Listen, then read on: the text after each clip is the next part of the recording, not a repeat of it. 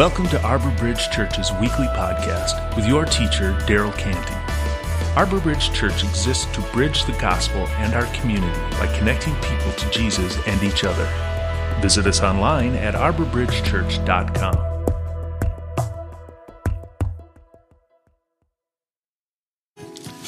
If you've ever been at the at the airport um, now, you can't you can't go back to the to the uh, to turn into the terminal anymore. If you've ever been at the airport now, when people come down off the stairs, there's often people waiting for them off the stairs, and when you when you're standing there and people are excited to see their loved one, you know, sometimes I'm there and they're all excited and I'm kind of standing there and it's a little awkward. And funny thing is, when they are excited to see their loved one, I'm not that excited. Why not? I don't know them. That's not who I was waiting for. That's not who I was waiting for. Chris and Johannes were just singing. This is the one we've been waiting for. Maybe, maybe the reason that it's hard for us to get excited about Christmas for any other reason other than presents is because we're, we're not waiting for Jesus. We're not on the edge of our seats waiting for the Lord to come through those doors. But when you are waiting for him, when he does show up, it's good. It's good. So um, we began this series uh, that we're in um, by talking a little bit about how Jesus identifies who we are. And um, when I was a kid, often we would pretend, um, we would pretend to, to be characters in our favorite um, TV shows or our favorite movies. And so sometimes when we would, we would get into this whole thing that we were playing and another kid would come up and he would ask, or she would ask if she could play too. And sometimes we would ignore them and continue in our We'd be in our zone. We'd be, we'd be, in our characters. So, for example, if we were if we were being we were, we were playing Star Wars, everybody had their character, and of course, no one could be the same character. You had to have everyone had to have different characters. And so, some kid who would walk up, they would say, "Hey, can I play too?" They would be on the outside of what we were doing until you know we assigned them a role. until we said, "Okay, you can play. You have to be Darth Vader." Um, and then, at least, even if you had to be the bad guy, at least then you knew, okay, I understand who I am, and now I know how I should act or what I should say. And if we were acting out scenes from the movie or whatever, it, it gave you ideas about what you know what your character was or who, what you know what you should do, what you should do. So we began this series with Jesus identifying who we are, and because of that, now we have some idea about what our role is what we should do, what we should say, how we should act. So when Jesus was born, um, there were some um, some regular guys feeding sheep, and and they're um, they're on the outside of this very important moment happening in the universe. And the angels come and invite them into the inside of it. They point them to where to go. And when, the, when they come down, they're living these quiet, humble lives. When they come, when the angels come down, it says that they shone with the glory of the Lord. And when we think glory, we think light, which is probably appropriate, but it's better than that. It's better than that. The glory of the Lord is, is his beauty, is his awesomeness, is his greatness. And so this is what happened. And the angel said, I bring you good news of great joy that will be for all the people. For unto you is born this day in the city of David, who is Christ the Lord. A Savior who is Christ the Lord.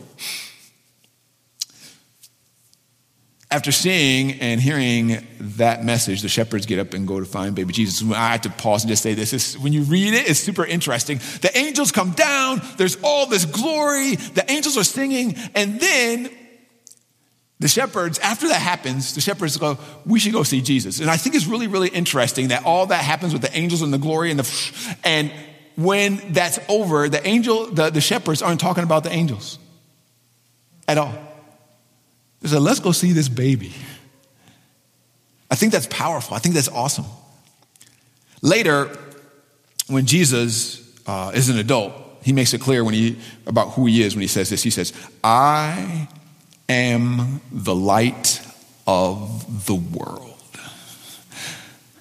And when you meet the light of the world, you walk away immediately knowing who you are and what you must do. Listen to this. It says, When they had seen them, they spread the word concerning what they had been told them about this child. So they, the angels come and they say, Go see the light of the world. And when they see the light of the world, they immediately know what to do.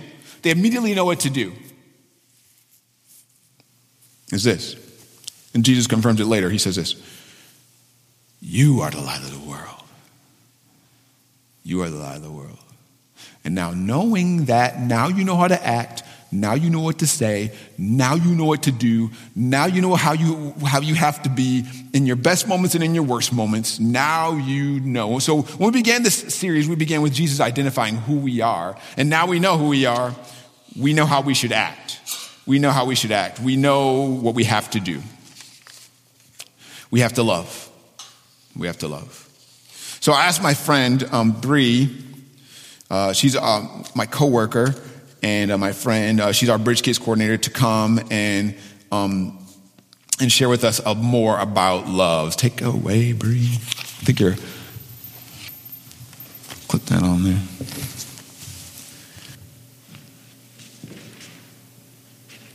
Good morning, everybody. Uh, I am the Bridge Kids coordinator here, Bree. Um, but when I am not being your Bridge Kids coordinator, I am your friendly neighborhood Bible nerd. And I want to come in and sort of expand a little bit more on this progression that we've been working on. So, as we change our attitude to gratitude, we know that gratitude opens the door for hope and that when hope is fulfilled, it brings us joy. And when joy fills us, we overflow. And the thing that we overflow with should be love. But love is a sticky word.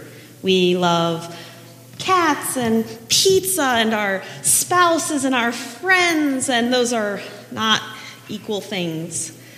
So, what is love? Let's take a dive. We're going to go. Is this not on? Move that right in front. Uh, we're going to take a dive into what love is. So, we're going to head into the Bible and look a little bit more into the words that the writers of the Bible use when they're talking about love. The first one is in the Old Testament is the Hebrew word ahava. And this word is used to represent the affection that one person shows to another. This could be a parent to a child, love between friends, even the loyalty that a nation has towards another. This word is also used when describing God's affection towards us. When the authors of the Torah write about God and love, they talk about love as a character trait of God, an outward sign that signifies God's identity. And we see this in Deuteronomy chapter 7, verses 7 through 8.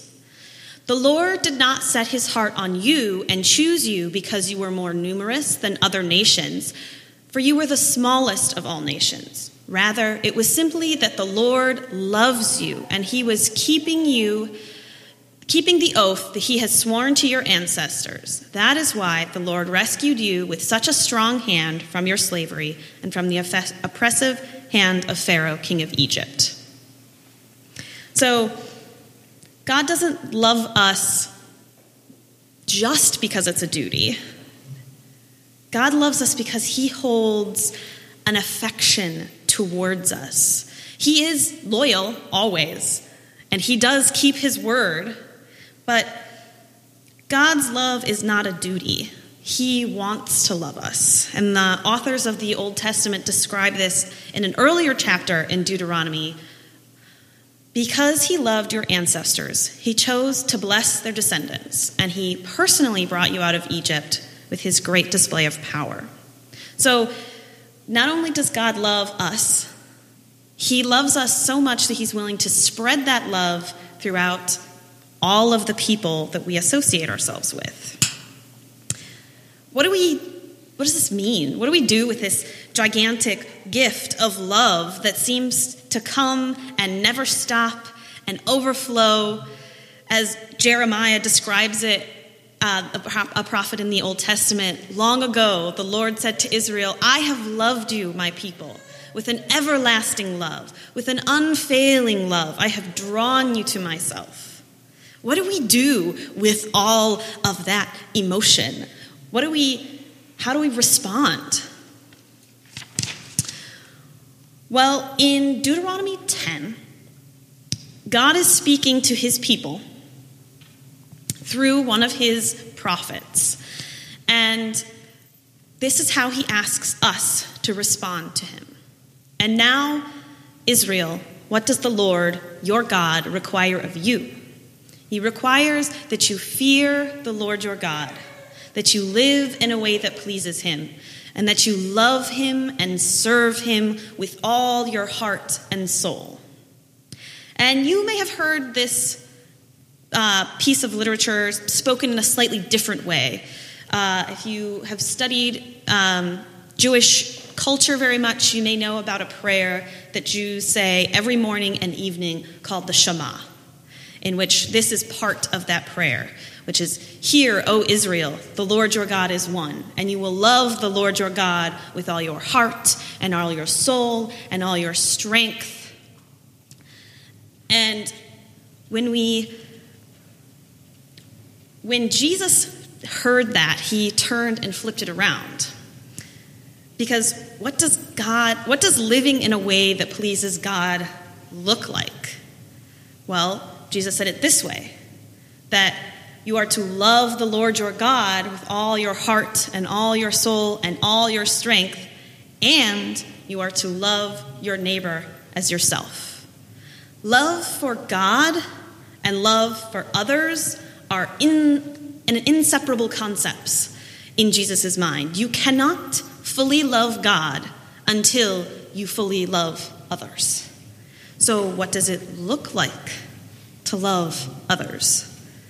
Well, the writers of the New Testament use the word agape to describe the love that they are speaking about when they're speaking of Jesus' teachings or to one another in their letters of the New Testaments. But they didn't use they didn't use cultural context or literary context to define what love meant. Instead, they used Jesus' life and teachings to define what agape meant. And we're, giving, we're given a great summary of Jesus' teachings in this letter that Paul is writing to a church in Corinth in the first century. And he makes this grandiose statement If I could speak in all the languages of the earth and of angels, but didn't love others, I would only be a noisy gong or a clanging cymbal. If I had the gift of prophecy and I could understand all of God's secret plans and processed all knowledge, and if I had such faith that I could move mountains, but I did not love others, I would be nothing. If I gave everything I had to the poor and even sacrificed my body, I could boast about it. And if, but if I didn't love others, I would have gained nothing because love is patient and love is kind. Love is not jealous or boastful or proud or rude. It does not demand its own way. It is not irritable. It, does, it keeps no record of being wronged. It does not rejoice about injustice, but rejoices whenever the truth wins out. Love never gives up. Love never loses faith. It always, it's always helpful and it endures through every circumstance. That is a tall order. Because this description isn't just what love is or even who God is, because God is love. No, this is Paul speaking to a group of people who have shown themselves to not be loving, and he is trying to instruct them on how to love. Because all of these are actions that we can commit. Because love is an action, a choice you make to seek others' well being without expectation of anything in return. Because when we see Jesus' love throughout the Bible, this is how he does it. He does it with his actions. Whether it is healing someone, whether it is speaking to marginalized people, whether it's empowering people outside of his group, Jesus does his love with the actions he chooses, especially to people in difficult positions who can't repay you. But Jesus doesn't stop there. That's why his ultimate standard of love is how well you treat your enemy. Not the people that you like, not your spouse, because those people, even though not always, but usually they're easy to love. You, you know them, you know what they like, you know how to deal with them.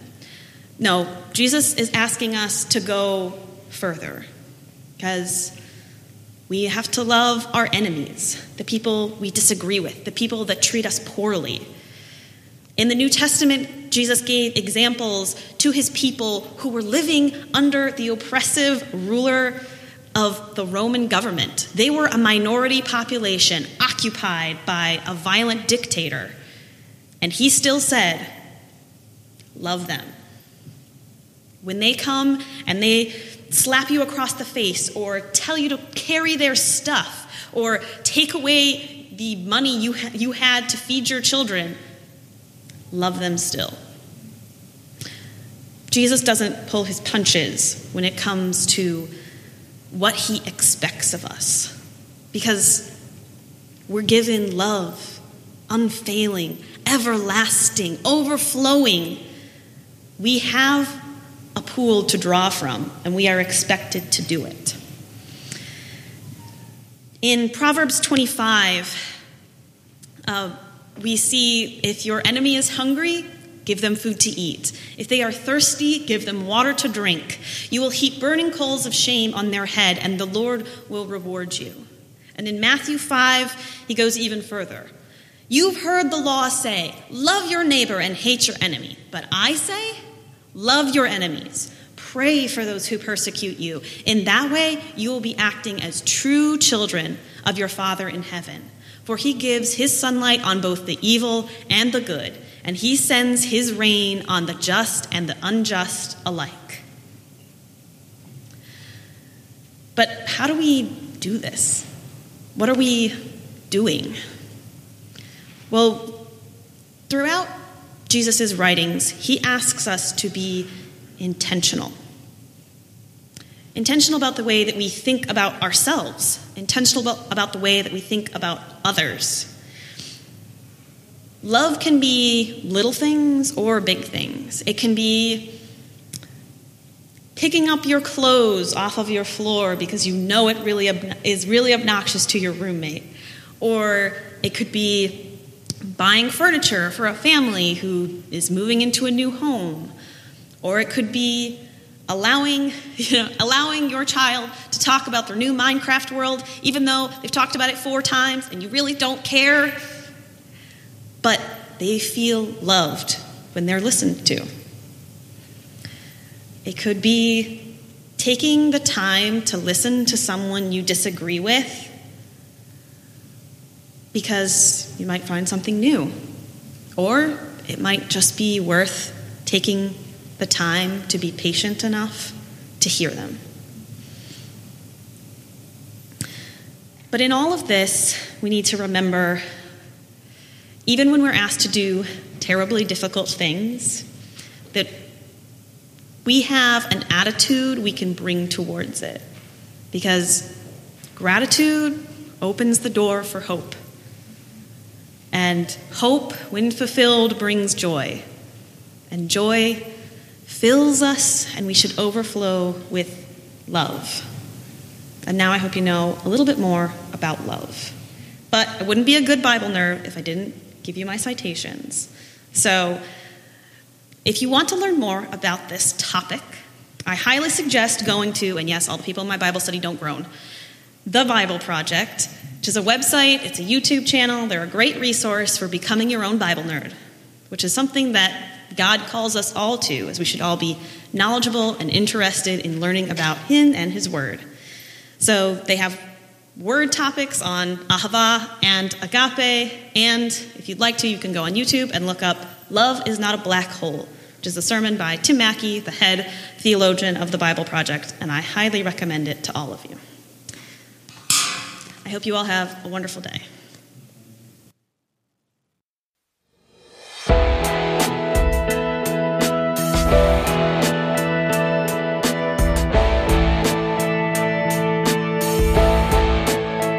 Thank you for listening. If you would like more information on our church, visit us online at arborbridgechurch.com.